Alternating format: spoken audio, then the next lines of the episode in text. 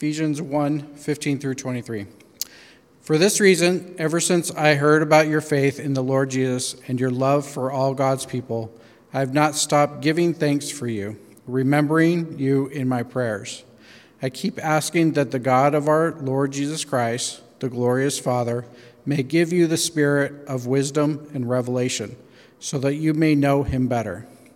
I pray that the eyes of your heart may be enlightened in order that you may know the hope to which he has called you the riches of his glorious inheritance in his holy people, and his incomparably great power for us who believe.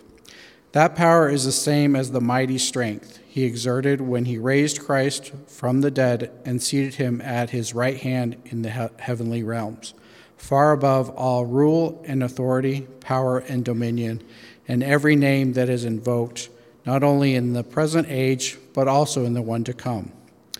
And God placed all things under his feet and anointed, anointed him to be head over everything for the church, which is his body, the fullness of him who fills everything in every way. The word of the Lord. All right, let me pray and we'll get started. Heavenly Father, thank you for your word. Uh, would your words speak to our hearts, speak to our minds, help us to know you? Lord, I ask for the Holy Spirit to be here in a special way to, to bridge the gap between a book that is old uh, to our lives today in a way that is real so that we can encounter the real God. It's in Jesus' name we pray. Amen. So today we're talking about prayer. We're talking about the Apostle Paul's prayer. Maybe you've read this passage before, maybe this is your first time, uh, but you, this probably is not the first time that you've heard a prayer. If this is the first time you've heard a prayer, come talk to me. That's really interesting. But we've all like listened to people pray before, or maybe you have memorable prayers that you can remember that stick out in, in your experience. For me, one of those prayers was my dad growing up, he would pray a very similar prayer almost every night. He would pray, Heavenly Father, would you put a hedge of thorns and a wall of protection around Jonathan? Do you give him a good night's sleep and would he wake up refreshed and ready to go? And that's like pretty close. I mean, maybe he would add some stuff onto it, but he prayed almost the same prayer every night. So I remember that as, as a model for prayer. Uh, some other ones that stick out, well, not so much what they said, but the elders in my church, the church leaders, would often pray. And you knew, like as a kid, oh man, an elder's going up front buckle your seatbelts. This is going to be a long prayer. We're going to, this is like a four to five minute uh, prayer, which is just an eternity uh, when you're, you're growing up. Uh, when I was working in uh, Washington, D.C., uh, the area, I volunteered with a student ministry, George Mason University, and there was a student there, his name was Jim, and when he prayed, it was like he was just talking to God in the room. It was just, it was so personal and yet it's like a conversation. And he's already, always kind of his prayers have stuck out to me. Maybe there are people that you hear pray. Maybe it's one of the elders, someone else. That their style of prayer has, has taught you something. I, I pray that today this prayer can teach us something. That Paul's prayer will stick in our minds because Paul's prayer is actually the Word of God. It has power. It's, it's more powerful than any other prayer you might have heard. This is, this, is, this is the word of God prayed through Paul's lips. And what is prayer? Well, prayer is talking to God, prayer is pouring out your heart to God. Prayer is a, a conversation, it's a listening and a response, it's a speaking but also waiting. So today we're going to look at this passage a little bit more closely. And I want Paul's prayer to, to, to be an echo for my prayer for you, for us, for this church. That, that this prayer becomes our prayer. This is my prayer for you. And I hope that this prayer, Paul's prayer, will become your prayer for each other, for, uh, for those around us, for this church. I hope that this week that you'll walk away and say, wow, I, I want to pray deeper. Because when Paul prays, he doesn't really pray for those things that we'd expect. Maybe you've uh, uh, been to other churches on vacation or, or even here and you've listened to the prayers, well, we usually tend to pray for the sick and those that are under the weather or going through hardships. And we can absolutely pray for those things. Those are not a bad thing to pray for, those are good things to pray for. But what we encounter Paul praying for here is not that. He does not pray for health, for vitality, for financial success. He doesn't, he doesn't pray for really kind of the things that, that you and I pray for. When you're, when you're in your own prayers, you're asking for this or for that. Paul prays something completely different. So I want to read the first two verses as Paul begins to kick off this prayer. He says, For this reason, ever since I heard about your faith in the Lord Jesus and your love for all God's people, I have not stopped giving thanks for you, remembering you in my prayers. So, what do we see happening here? We see Paul recognizing two things that the Ephesians are doing a great job of loving Jesus, right? I've heard about your faith in the Lord Jesus and your love for all God's people. So, Paul hears that the Ephesians, they're loving God and they're loving each other, and it just brings Paul so much joy. He says, I, I, I haven't stopped thanking God for you, remembering you in my prayers. Now, I think, I think we see this kind of heart response in Paul because he knows this church. He knows the, the ministry at Ephesus. Now, he might not know the exact people who are in that church right now, but he's been to Ephesus before. Maybe some of you have read the book of Acts.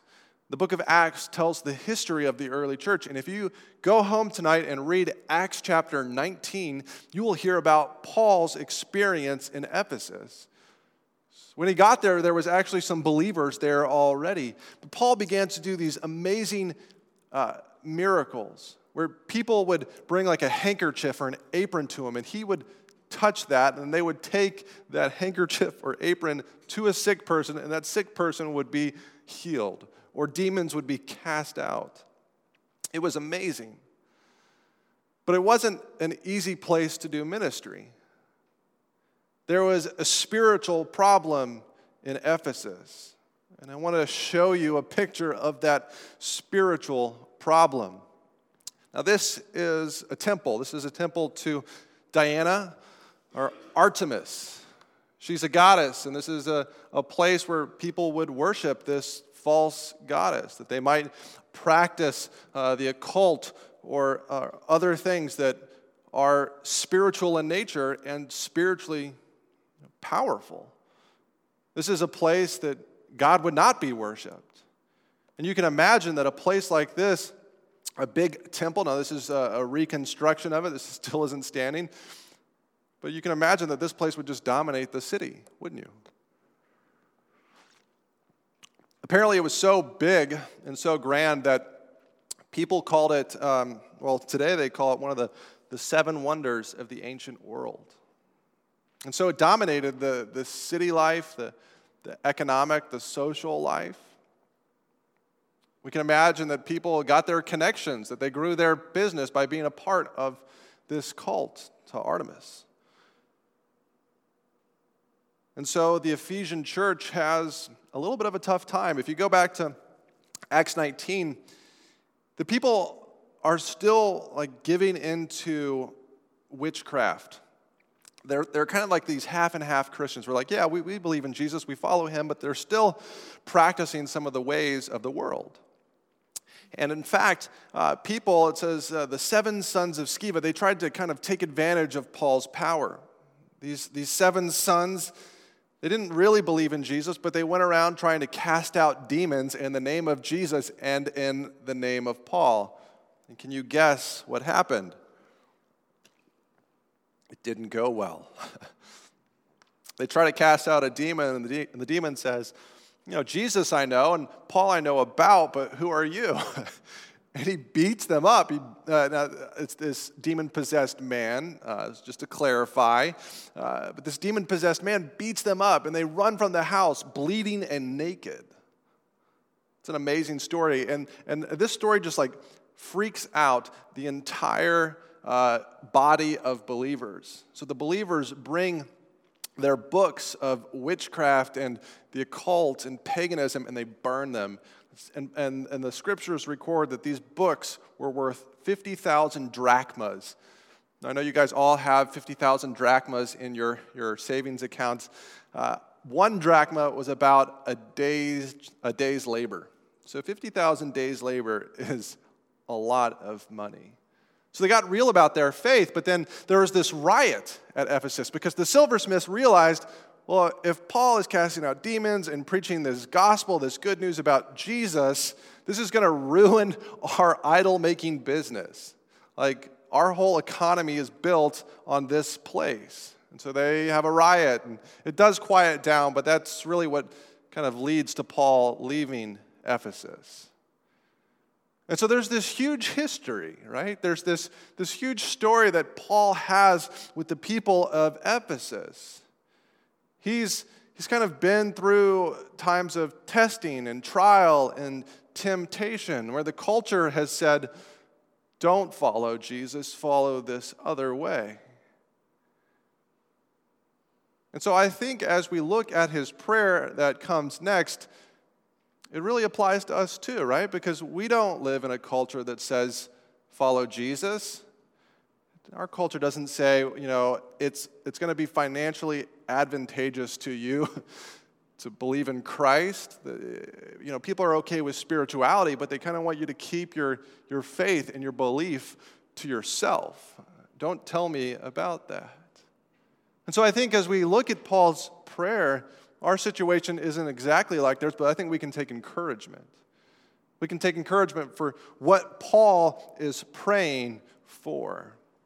So let's begin to look at, at what Paul is praying for. This is my prayer for you, verses 15 through 16, that you may know God. Verse 17 says this.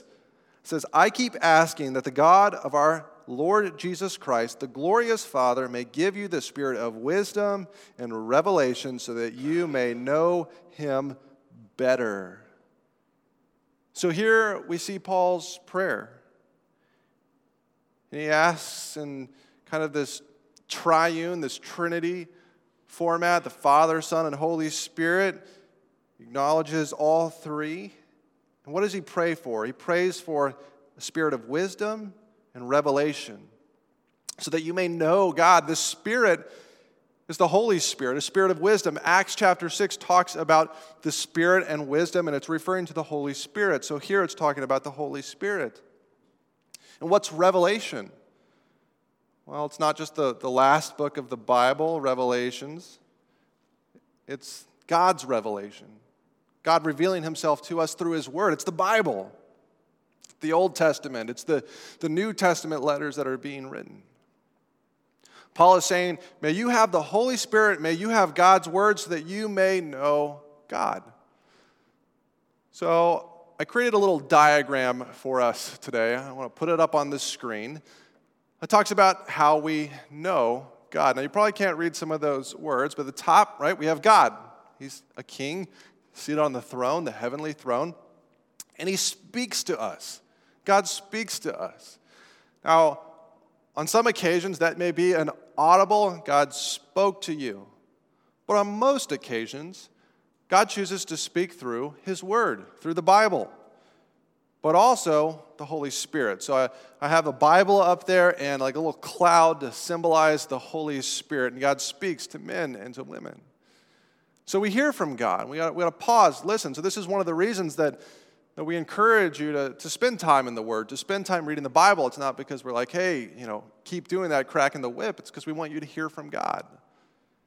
Then how do we respond to God? Well, we, we respond in prayer.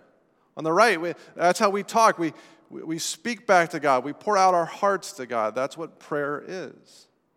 And so it's as we hear from God through His Word and through the Holy Spirit, like making the, the, the, Word of God real in our lives and then praying back that we get to know God. Now, this, this letter is not written to you individuals. This is written to you, plural, that you all may know God. So it's not just me and my Bible and my personal devotional times that we hear from God. Yes, we can hear from God then, but it's also through the ministry of the church. right? It's right now. You can be hearing from God through preaching. We encourage you to sign up for the youth Bible study or discipleship class or, or uh, a, a community group because we want you to hear from God as you study the Bible and pray together in community. When a brother in Christ or a sister in Christ walks up to you and says, You know, here's some sin in your life that I'm noticing, you need to repent or on the positive hand, they say, I really want to encourage you. I am excited about what God is doing in your life. That can also be God speaking to you through them. The Holy Spirit has brought it to their mind and, and wants to encourage you. So there's all sorts of ways that we can hear from God, that we can know God, and that we can pray back. And we need, we need the scripture, we need the Holy Spirit, because if we, if we just have the Bible and the Holy Spirit isn't there to to illuminate, to help us understand. Are you really going to understand God's word? Well, no, you're not. So we need the Holy Spirit to help us understand it. And if you just have the Holy Spirit, but you're like, ah, I don't need the Bible, well, then I question whether you actually have the Holy Spirit. See, we need both so that we may know God, so that we can encounter the spirit of wisdom and revelation. So, the first thing that Paul is praying is just that, that you may know God. So, I want to pray that for each of us too. Would we as a church know God? At this conference I went to, the Four C's conference, I've shared a, a few insights I got from it. The, the Four C's is our denomination, the Conservative Congregational Christian Conference. It's a mouthful. They have this annual gathering. They can't call it a conference because then you would say conference twice. Uh, they call it an annual gathering. And one of the speakers, uh, Mike Perkinson, uh, he, he said something that I thought was really interesting. He said, You know, I wouldn't like it if my daughter came up to me, so I guess he has a daughter, and, and said, You know, Father, would you just, would you just use me? Heavenly Father, would you just use me? Do you ever pray that? Heavenly Father, I just, I want to be used by you. Well, first, we want to be in relationship with the Father. We want to know the Father. I am really excited for the day that Elijah can like empty the dishwasher and mow the lawn and paint the house and uh, do all those other things, but I'm much more interested in knowing him. And so often we approach God saying, God, what can I do for you? Give me your, your honey-do list. Give me the checklist. And God's just like, I want to know you. I want you to obey me, but I want to know you. This is my prayer for you that you may know God. So I encourage you to pray this for yourself. I want to know you, God. Pray it for your family members. God, help them know you. It's been shaping my prayers this week. All right, what else? So, this is my prayer for you that you may know God. In verse 18, that you may have hope. Let me read verse 18. I pray that the eyes of your heart may be enlightened in order that you may know the hope to which he has called you, the riches of his glorious inheritance in his holy people. So the Bible here talks about the heart. And when we think about the heart in our culture today, we often think about like that romantic place inside of you, right? We think about that seat of emotions, what moves you. Oh man, that was really good for my heart, or my, my heart's broken, or man, my heart's really in love right now. That's how we think about the heart. But in the, in the scriptures, in the Bible, the heart, I think the heart encompasses those things, but it's even more. The heart is more like our identity, who we are. You think about your core identity. Maybe you've never asked that before. Maybe you ask it every day, who am I? Well, you're saying, what is my heart? Who, who is my heart? Like, who am I at my core being? And so when Paul says, I am praying that your heart, uh, I pray that your eyes of your heart may be enlightened in order that you may know the hope to which he has called you, he's praying that something about our identity would understand the hope we have. That our hope would just be real deep that something would change in our hearts from darkness to light, and we'd be able to see the hope that God has given us. Have you ever been like sleeping in, or maybe it's the middle of the night and someone flips on the light in your room and you're just like blinded? but then you can see. It Takes a moment. Paul's praying for that, that light to go on in our hearts. We're going to be looking at Ephesians 2 next week. Uh, and it starts like this it says, As for you, you were dead in your transgressions and sins. You know what this tells us? It tells us that our hearts are dark. Apart from God, our hearts are sinful and broken and can't see the truth. And so Paul's prayer is that something would turn on on the inside, that God would deal with our heart, deal with our sins, raise us from the dead, and give us hope. Last week we talked about God's calling. We have been called to hope. And man, what, what hope we have. I don't know if you noticed in this verse, took me a while to notice it. It says, The riches of his glorious inheritance in his holy people. Now, whose inheritance is this passage talking about? Is it talking about my inheritance? Last week we talked about the inheritance that we have. But this, this week it actually talks about God's inheritance. Now, think about that for a moment. We have a God who created everything. So what is that like what does he own? Everything, right? He owns the universe, he owns the sun, he owns the moon, he owns planet Earth, he, he owns uh, this building, these chairs. Everything belongs to God. So, what more could God want? Us. God wants you. God wants me. God wants us. We're God's inheritance. Something about you and me is incredibly valuable and precious to God. I, have been trying to let that sink into my heart this week because we don't usually approach God this way, right? I, I, maybe this is just true of some people, but I think many of us probably approach God like, God, you know, you made a mistake, but I'll go to heaven. you let me in. Like, I'm, I'm really that kid that should be chosen last on the sports team. Or I'm that, I'm that kid that shows up to the party and no one really wants that kid to be at the party, but they're like, we're not bad people, so we're going to let the, the kids stay at the party. And that's how we picture our relationship with our Heavenly Father. God, you don't really want me in eternity. You're not really interested in a relationship with me. Well, that's a lie. That's a lie from the evil one, from Satan himself. God is so excited to know you, to be in relationship uh, with you tonight, tomorrow, and for all eternity. And when you die, there's going to be this, this unveiling that's going to be this glorious inheritance that God receives. You're also going to get an inheritance. Everyone's going to get an inheritance. And there's going to be this pure joy and satisfaction that we've never received, but then God's also going to receive a type of joy receiving you as his inheritance. I think it's really great that Paul is praying that the believers at Ephesus would get this. they would get hope.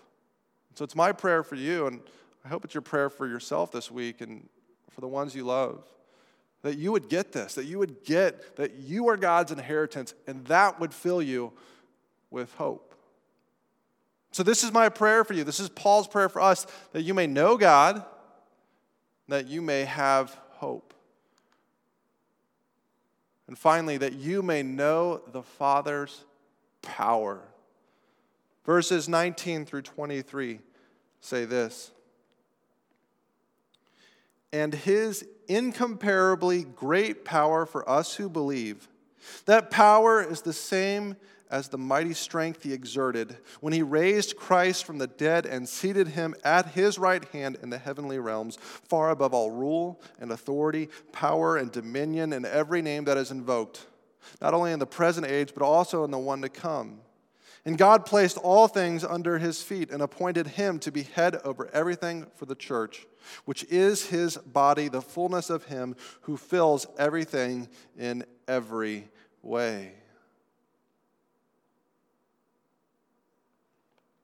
So we have access to power that we, we rarely tap into.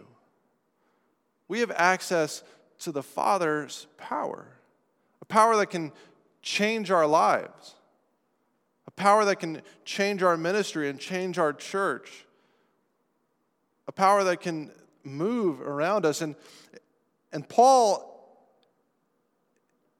Paul invites us to see how, how great that power is. He gives two examples of God's power displayed. Because these really are the, like the greatest moments of God's power. When he raised Christ from the dead. We call this the resurrection. when Jesus, who died, came back to life because God raised him from the dead. Now, I don't know about you, but I don't hear about people coming back from the dead very often, especially after being dead for three days. Jesus was raised from the grave by God's power. See, the first aspect of God's power that Paul is praying for the Ephesians and for us to understand is resurrection power. Resurrection power is the, is the belief that God can spiritually raise your neighbor, your family worker, your family, your, your coworker, your friends, those people that, that you and I look at and we think, wow, they're lost. They could never know God. If you believe that about someone, then you do not believe in the resurrection. The resurrection is the truth that anyone can be saved by God, that God raises dead hearts. The Holy Spirit can come and flip the light on at any moment, and He might like to use you in that process. Resurrection power is, is believing that, that God can heal and can work and help me function and thrive in depression or sadness or hardship. That God can get me through those tough moments. Resurrection power is believing that there is no sin too great for God to forgive. That I can bring anything before Him, any wrong that I've done, and He can wipe that away and, and bring me back to spiritual life again. Resurrection power is believing that God can, can take a ministry or organization that is struggling and give new life to it. That's resurrection power. Resurrection power is believing that even though a nation or a world is divided, God can bring healing and unity. That's resurrection power, bringing life out of death. See, if, if Jesus can be raised from the dead, is there anything in our lives that is too big for God to handle? I can't come up with anything. And the amazing thing is that God doesn't stop here. He, he, he takes Jesus from, from below the earth uh, into this tomb, he raises him up, and then he ascends, the ascension ascension power. Now, Jesus is seated on the throne, and Paul uses all these words to describe the power that Jesus has, that he's, he's far above all rule and authority and power and dominion. And his name is the greatest name. Ascension power is believing that Jesus is sovereign over everything. That means that no matter what happens, it's not outside of God's control. Ascension power is believing that He can rule all aspects of our lives, that He's interested in all aspects of our lives, that there's no part of our life that God is not interested in. Ascension power is the good news that, that God is breaking into this world and He's He's bringing his kingdom to transform communities and, and churches and lives and nations and peoples. I think I often underestimate resurrection power and ascension power. all that we have in our Heavenly Father. I think that's sin. I think that's sin to, to not look to, to that power that the Father offers. And so when we come before the cross, maybe for the first time or once again, and we repent of our sins and we put our faith in Christ Jesus, if you've never done that, please do. We want you to experience knowing God and having hope and the power of God. It's as we come before the cross and we remember that Jesus is seated on the throne that it shapes our prayers. See, I want to pray about these sorts of things. So, this is the, the big idea.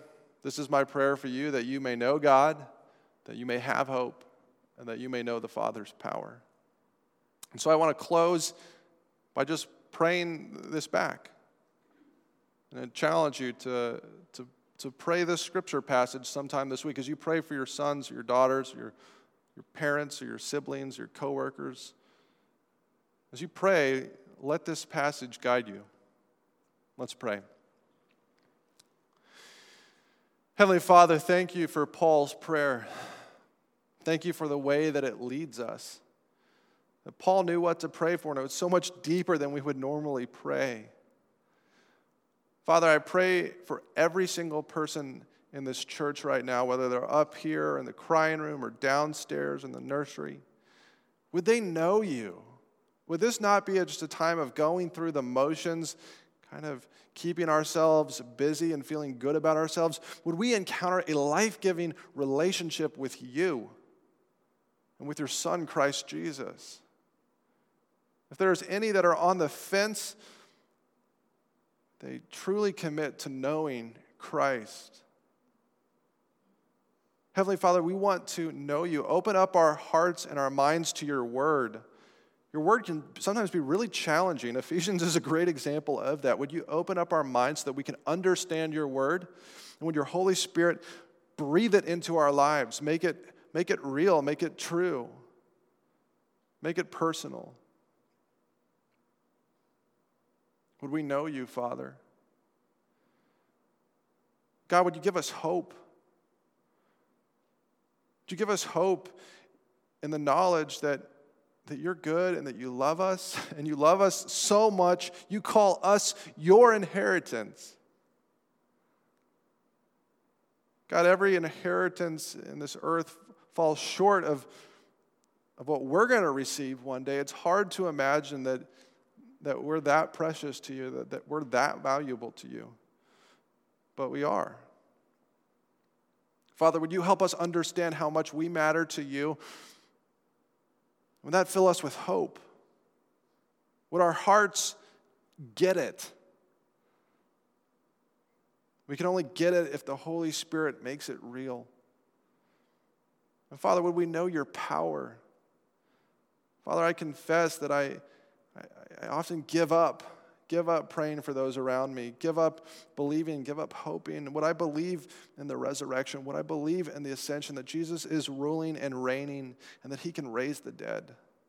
Father, would we believe this? Father, for those people that have not experienced spiritual life yet in this room, would you give them resurrection? Would you raise their dead hearts? And Father, for those people in this room that have loved ones that don't know you, would you give them a fresh burst of hope that you can raise the dead? We give thanks for Jenny Pelletier's father who just put his faith in you. That's a picture of resurrection power. And if he can come to you in the later years, any of our parents can come to you. Heavenly Father, help us to give our whole lives to you as you rule and as you reign.